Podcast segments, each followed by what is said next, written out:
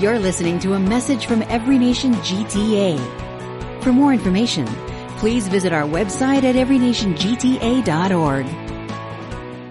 Uh, my name is Bert, the senior pastor of Every Nation Church GTA, and uh, that video there we used to play a lot as our welcome video, and uh, and and the words "follow the call" were very meaningful uh, to us. Uh, we've moved around a lot. Uh, I'm originally from Vancouver Island. I came to Christ through uh, one of the co-founders of our church, Rice Broocks, who he was doing campus ministry back in the olden days, and uh, came to my dorm room as a student and led me to Christ, and uh, really taught me about what it meant to serve Jesus as not just Savior but Lord of all.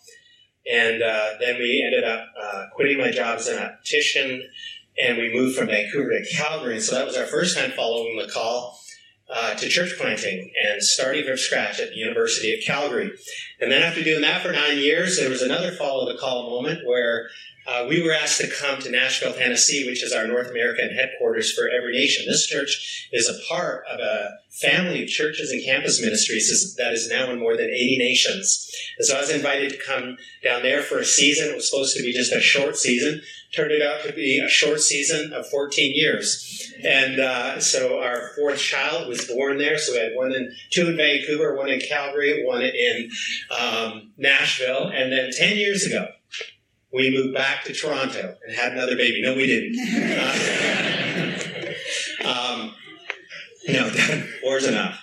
And uh, but the reason why I bring all this up of following the call is that um, we'll hear more about this at the end. But uh, next uh, time we meet on the 23rd, uh, we're going to celebrate our 10 year anniversary because it was actually Easter Sunday 10 years ago today uh, that this church became Every Nation Church Toronto, and I became the senior pastor. And we there was a previous group called Catalyst here that kicked things off.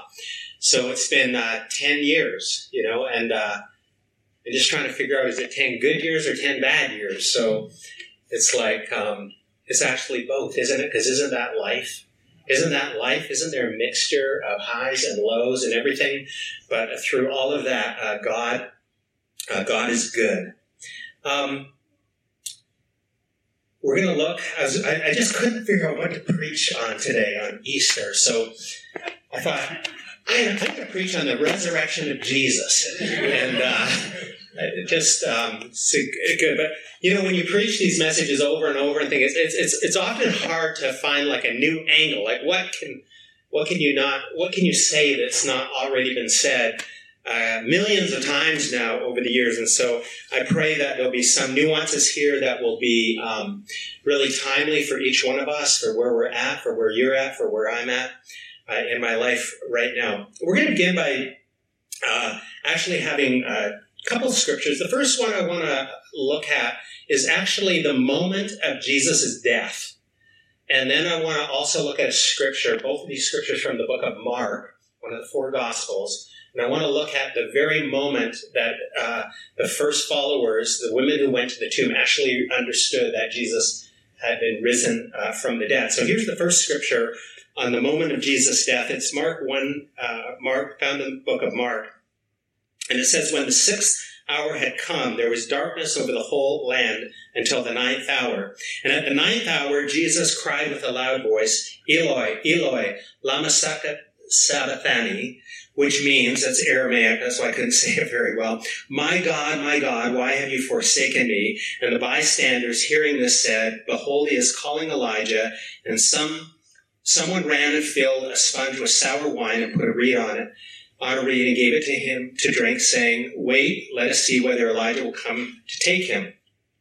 And Jesus uttered a loud cry and breathed his last. And the curtain of the temple was torn in two from top to bottom. And when the centurion who stood facing him saw this way that he breathed his last, he said, Truly, this man was the Son of God. That's the moment of Jesus' death. Now let's look uh, three days later uh, at the moment of the resurrection. When the Sabbath was past, Mary Magdalene, Mary the mother of James, and Salome brought spices so that they might go and anoint him. And very early on the first day of the week, when the sun had risen, they went to the tomb, and they were saying to one another, Who will roll away the stone for us from the entrance of the tomb? And looking up, they saw that the stone had already been rolled back. It was very large. And entering the tomb, they saw a young man sitting on the right side, dressed in a white robe, and they were alarmed and said to him, Do not be afraid. Be alarmed. You seek Jesus of Nazareth, who was crucified. He has risen. He is not here. See the place where they laid him. But go, tell his disciples and Peter that he is going before you to Galilee. There you will see him just as he told you. Lord, help us uh, really understand what message you have to speak into our hearts today. In Jesus' name, amen. So, uh, the moment of Jesus' death, it talks about how a darkness uh, came upon the land. Um, I'm, I'm, pretty linear, I'm pretty rational, and so I think, oh, it was probably a solar eclipse or something like that. You know, I mean, there's often ways of explaining things that not everything has to be a miracle, uh, but it's actually not true. It is. A, it was a miracle because um, even the greatest solar eclipse, we had one in Nashville a few years ago, and one of our families of our church actually went down to it, and even the dark period before and after doesn't last that long. It doesn't last three hours. It was supernatural. It was supernatural that in the middle of the day, basically it was like noon till 3 p.m., everything just went, I mean, dark. And why would God uh, make this supernatural sign to all the people of just this darkness, you know, at the moment of Jesus' death? And what we know uh, is that when Jesus was suffering on the cross, he was suffering for the sin, for the brokenness uh, of our world. And darkness in Scripture uh, is mentioned a lot. The, the imagery of light and darkness is uh, mentioned so many times in Scripture. But the very, very first time that darkness was actually mentioned uh, is in Genesis, in the very beginning of the Bible, actually. Um, in Genesis uh, 1, it says this In the beginning, God created the heavens and the earth. The earth was without form and void, and darkness was on the face of the deep. And the Spirit of the God was hovering over the face of the waters. And God said, Let there be light. And there was light. And God saw that the light was good. And God separated the light from the darkness. So what we see is that before there was anything, there was darkness, there was formlessness, uh, there was a void. And then God brought light in order at creation. And so one of the one of the things that we see in darkness, because in contrast to light, when God formed things and took the darkness and put it into order and chaos, is we see this word, this idea of darkness being things disintegrating. As opposed to form and God's hand puts things together, darkness talks about pulling things apart about disintegration.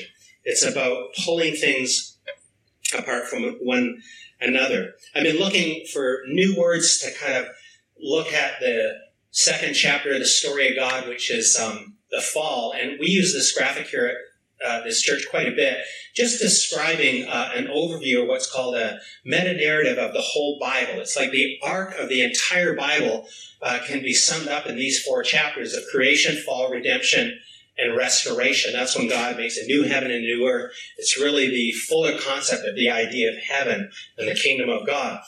But it, in, when we talk about the second chapter of the fall of man, or what, what is this fall? What is this brokenness? And there's many ways that it can be described, but I've never, I've never thought of it as being described as disintegration. The decay, the pulling apart the opposite of, of light and form is darkness and, and, and disintegration. So, of course, in, I, in my logical mind, I want to look up the definition of disintegration. And so it's this. And by the way, uh, I actually found out, like, I'm not super formally trained in theology, but I did find out that theologians actually believe that disintegration is one of the me- meanings and nuances of biblical darkness. So I got some smart people backing me up here. Um, but uh, disintegration, what does it mean just from a dictionary definition? The process of losing cohesion or strength. Think about these things because we're going to go from the head to the heart. Um, the process of coming to pieces. Or since we're on the University of Toronto, I know some of you some of you guys study science. I put this one up too in physics. A process in which a nucleus or other subatomic particle emits a smaller particle or divides into smaller pieces. Okay, there you go for you uh, science people um, out there.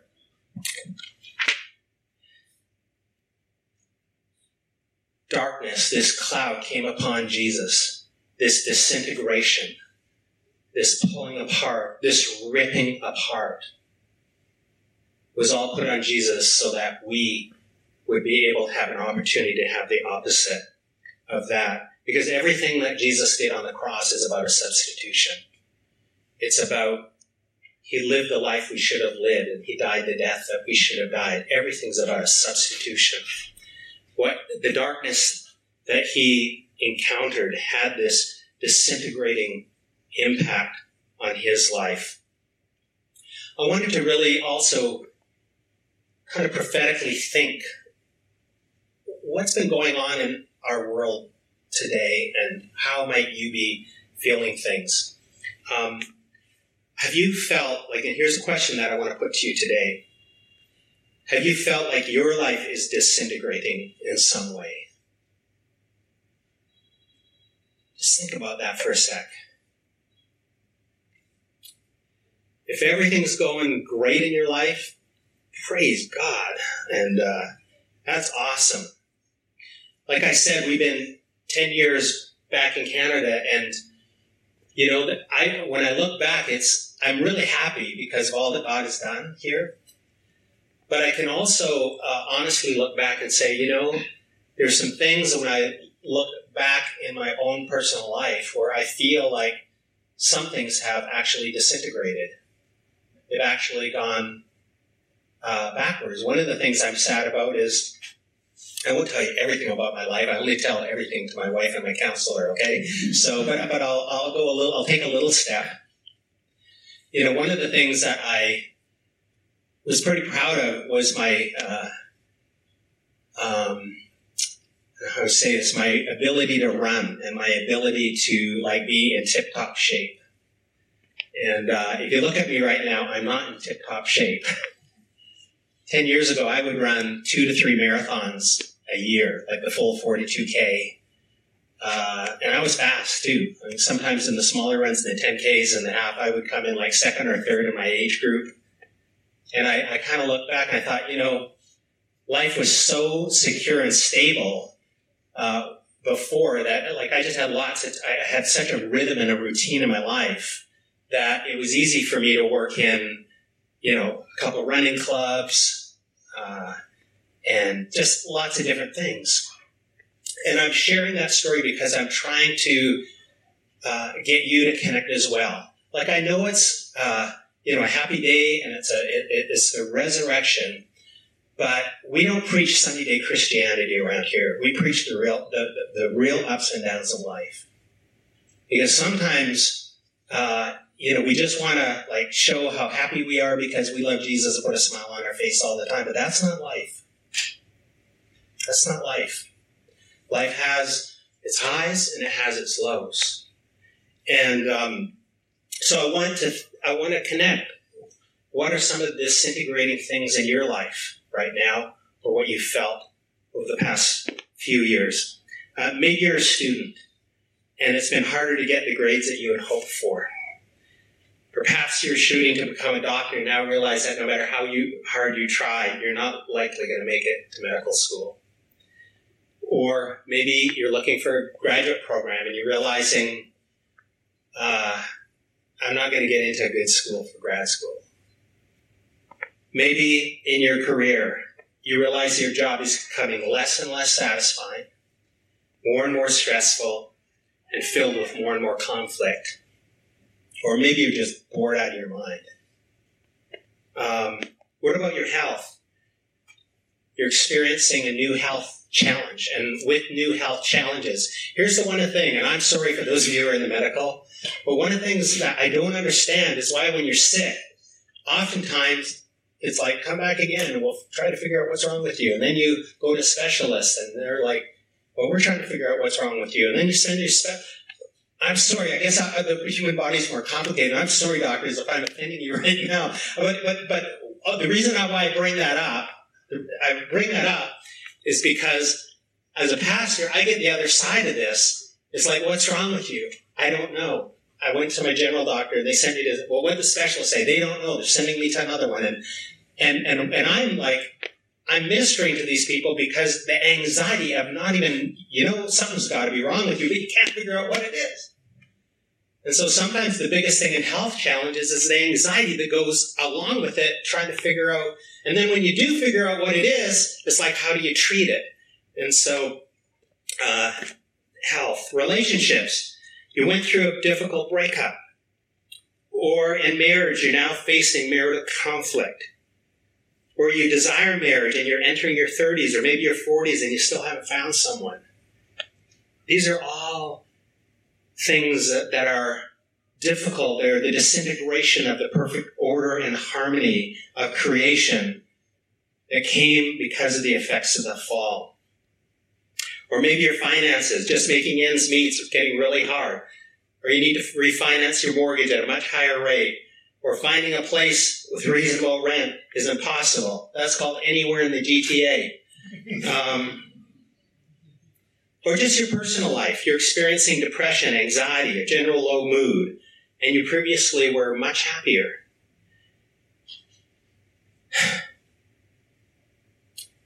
When Jesus experienced on the cross the cosmic darkness and total disintegration, he suffered and felt every one of these things for you and for me.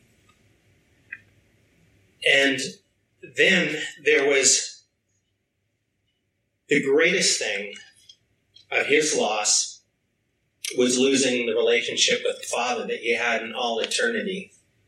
Because when he was hanging on the cross, nails, crown of thorns, all of those things, you know, he wasn't saying, oh, my hands, my hands, oh, my feet, my feet, oh, my head, my head.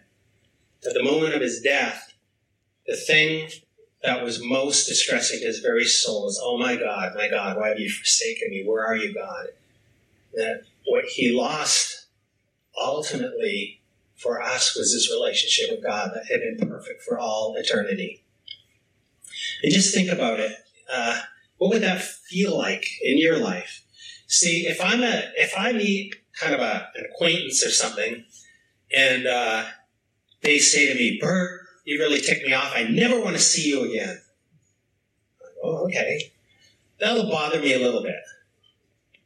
Um, but if my best friend said that to me, or my wife, which I knew she would, she wouldn't say that to me, but I mean, what if, you know, the, in a worst case, so what am I saying is the more you know someone and the, and the closer you are, the more, the more a breakup has an impact, right?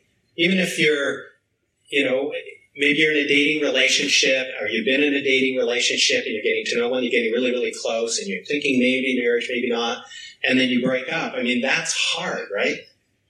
Whereas if it was someone you just met, a couple online dates, and then you on like there's no there's no big deal. You're on to the next one, right?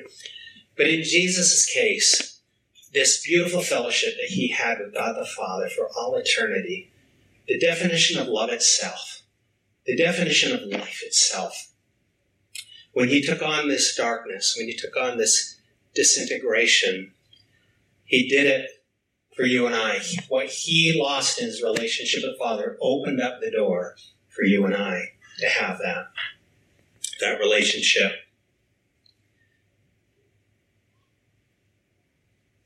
Here's the good news though. Even through your disintegration, and this is kind of the prophetic part that I want to bring out, I believe that God actually can do some good things in our life, even through the difficulty. One is that he is reminding us that ultimately it's not our studies, our job, our finances, our health, and even our human relationships that are the most important thing in our lives. If we love the Lord, uh, it can be a transforming process, though it's still hard. See, if we put too much hope in any of these things or give them an unrightful place in our lives, then we'll always be let down. If I'm sad that I'm a little out of shape right now, no, I'm really out of shape right now, but I'm not devastated. My identity isn't in how far I can run today. Now, if it was, I would be devastated. And that's the message that God has for you and for I, you and for I. It's like, yes, do good in your job, but ultimately your job cannot set you free. Your job cannot give you an identity. Your job cannot give you an ultimate purpose. Yes, students, do good in your studies, but ultimately the score on your tests are not going to ultimately determine who you are. They're not going to be ultimately determine uh, your value, your worth, your destiny. Yes, do all these things. Have great relationships, but even if they break down, ultimately there's one relationship that can never be taken away from you, and that's your relationship with God. And so God actually works through some of these difficulties to take us and put help us put all the other things in our life in their proper order and their proper presence. And uh, as many uh, great uh, theologians have said, that the human heart is an idol producing factory, meaning we can always conjure up one more thing to make us happy and then begin to worship it in an unhealthy manner. You know, shopping is good, but you can become a shopping addict. I mean, you just name the thing. You know, for parents, you know, I mentioned that we have four kids. Um, you're never going to make four perfect kids. If you don't know that, I'm just going to, then it was worth coming to the sermon just for that. And not only that, your identity of who you are ultimately isn't how your kids do. Yeah, try your best. I'm not saying don't try to raise good kids, raise good kids.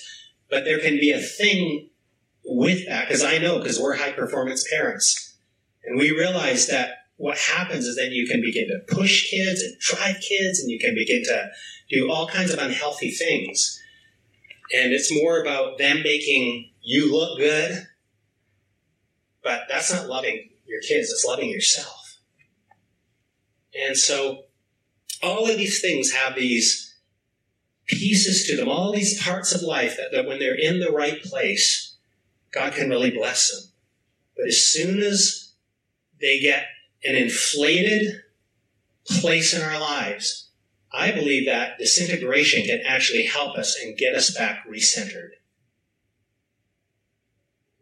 If you lose a job, okay, my identity is not my job. It can help you deal with a really hard fact or whatever it is that becomes, in the, in, in the words that I've been using, this disintegration uh, process. And the proof that the most important thing that we have is our relationship with God is what we read in the scripture.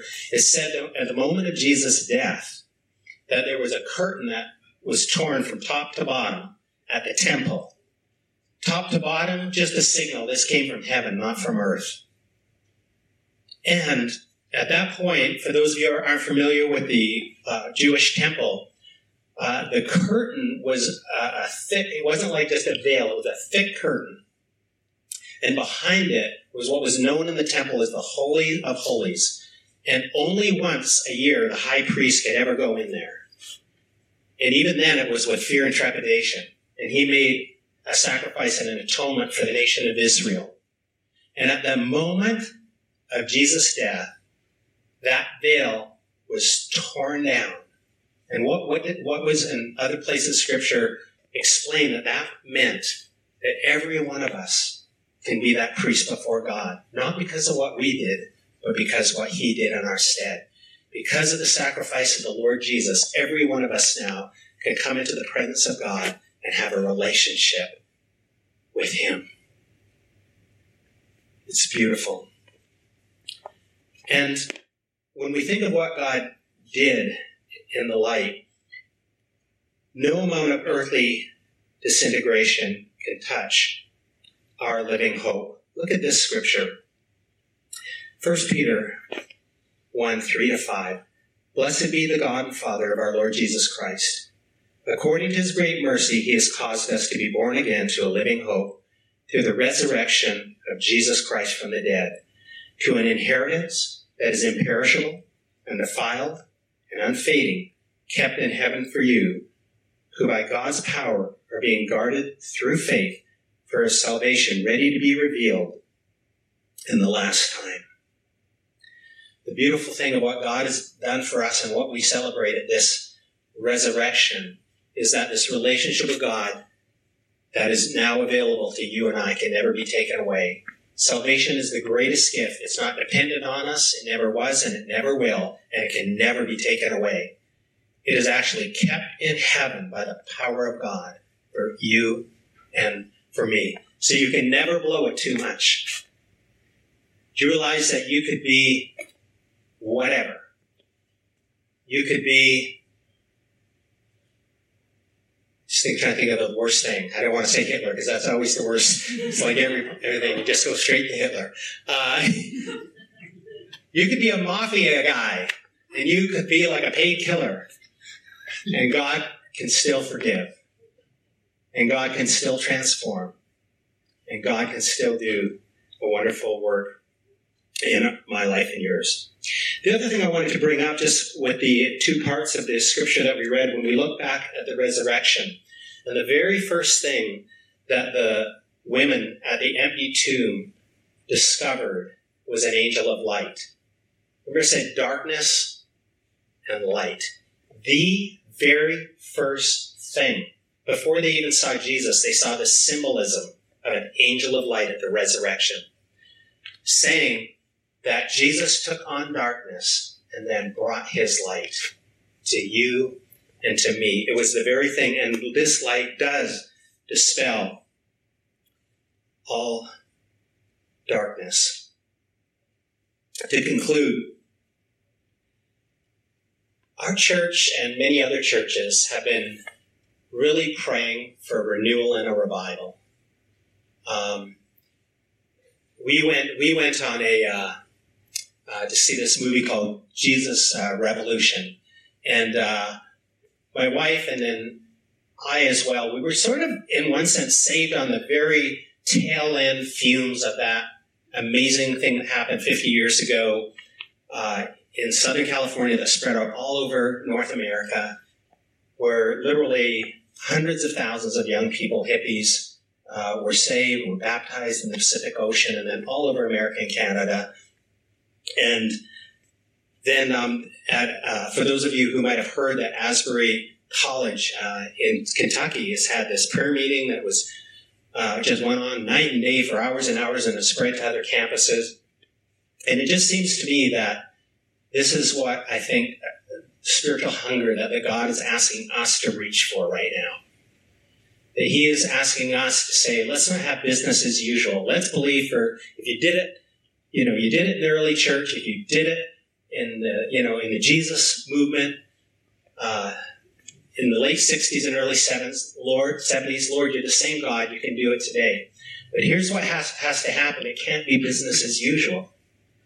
If we are so wrapped up in just all the things that I talked about, and I believe that God, through disintegration, through challenges, through the things, can actually uh, take us to a place of more dependence on Him. And how do you know there's more dependence? Because there's more crying out, there's more prayer. It's not necessarily a number of prayer meetings, but that too, but also the cry of your heart. Saying, God, there's got to be something more. There's got to be something more than this job. Lord, there's got to be something more than uh, just just the things of this world. There has to be more, Lord. And so give me more. More of what you have. Um, I believe that God is refining his people by showing them what's really important uh, and what's not in this hour. And as we take communion today, I want us to remember that he has actually dealt with darkness and brought light into your heart and into mine. And maybe you're a person you say, look, I kind of go to church once once in a while, or at least go at Easter, but you don't really know Jesus you don't really know him as the person who has actually forgiven your sins. You don't know what it means to really have a relationship with him. But you might be saying, I sense that there's something more for me. When you have that sense, that's the Holy Spirit drawing you. That's exactly what happened to me when I was a uh, university student in Vancouver at UBC. I didn't understand everything that was being said, but what I did understand was something is drawing me to this. And there's something missing in my life, and it has something to do with what Jesus did Well, it doesn't just have something to do with what Jesus did, is when we celebrate his death and resurrection, he asks us to put our faith in him, to put our trust in him, to say, I want to follow you, I want to be transformed, I want to be forgiven, and I want to live for you. And if that's the attitude of your heart, as we close in prayer today, I want to help you express that to God. Because maybe today is a day where you can say, you know what? I'm going to cross over that line, or at least I'm going to tell God today that I want more of Him. Let's pray. Heavenly Father, thank you for the resurrection. Thank you that you dispel darkness and bring your light. Thank you, Lord, that even as we go through the list of uh, potential challenges uh, in our lives, Lord, that where we feel the effects of the fall, where we feel, Lord, uh, the effects of the disintegration, where we feel, Lord, things unraveling, but we know that ultimately, Lord, those things don't matter as much as you. That, Lord, sometimes they're just pushing us, Lord, to what's really important, which is you. Having a relationship with you, knowing you, living for you, living our entire life for you. Uh, Lord, being willing, as we say, to follow the call to follow whatever you have for us. And Lord, I believe in today that, Lord, you're calling people, either calling people for the first time or calling people back to that first love and that radical, radical commitment that they once knew. Lord, on this Easter, let it be a, moment of transformation. Lord, at this Easter at this time in this room. Lord, let our lives be transformed. Lord, I feel and sense spiritual hunger in some hearts, even here today, Lord. And I pray, God, that you would help each and every person understand and know what the next step in their lives are. And for some of you, it's just a simple prayer. If you've never received Christ as Savior Lord, to say a simple prayer with this, these types of words, if their attitude, if this is the attitude of your heart. Lord, I know I'm separate from you, and I believe that Jesus came to earth and died and rose again to pay for sin, to bring me into restoration with you, God. Lord, however I do it, I believe that. I turn from living my life for me, and I want to live for you from this day forward. Thank you, Lord, for saving me. If that's the attitude of your heart, then, and you've prayed that, I want you to let one of us know that today's the day, or tell your friend that you came with. You've been listening to a message from Every Nation GTA. Thanks for joining us. For more information, visit our website at everynationgta.org.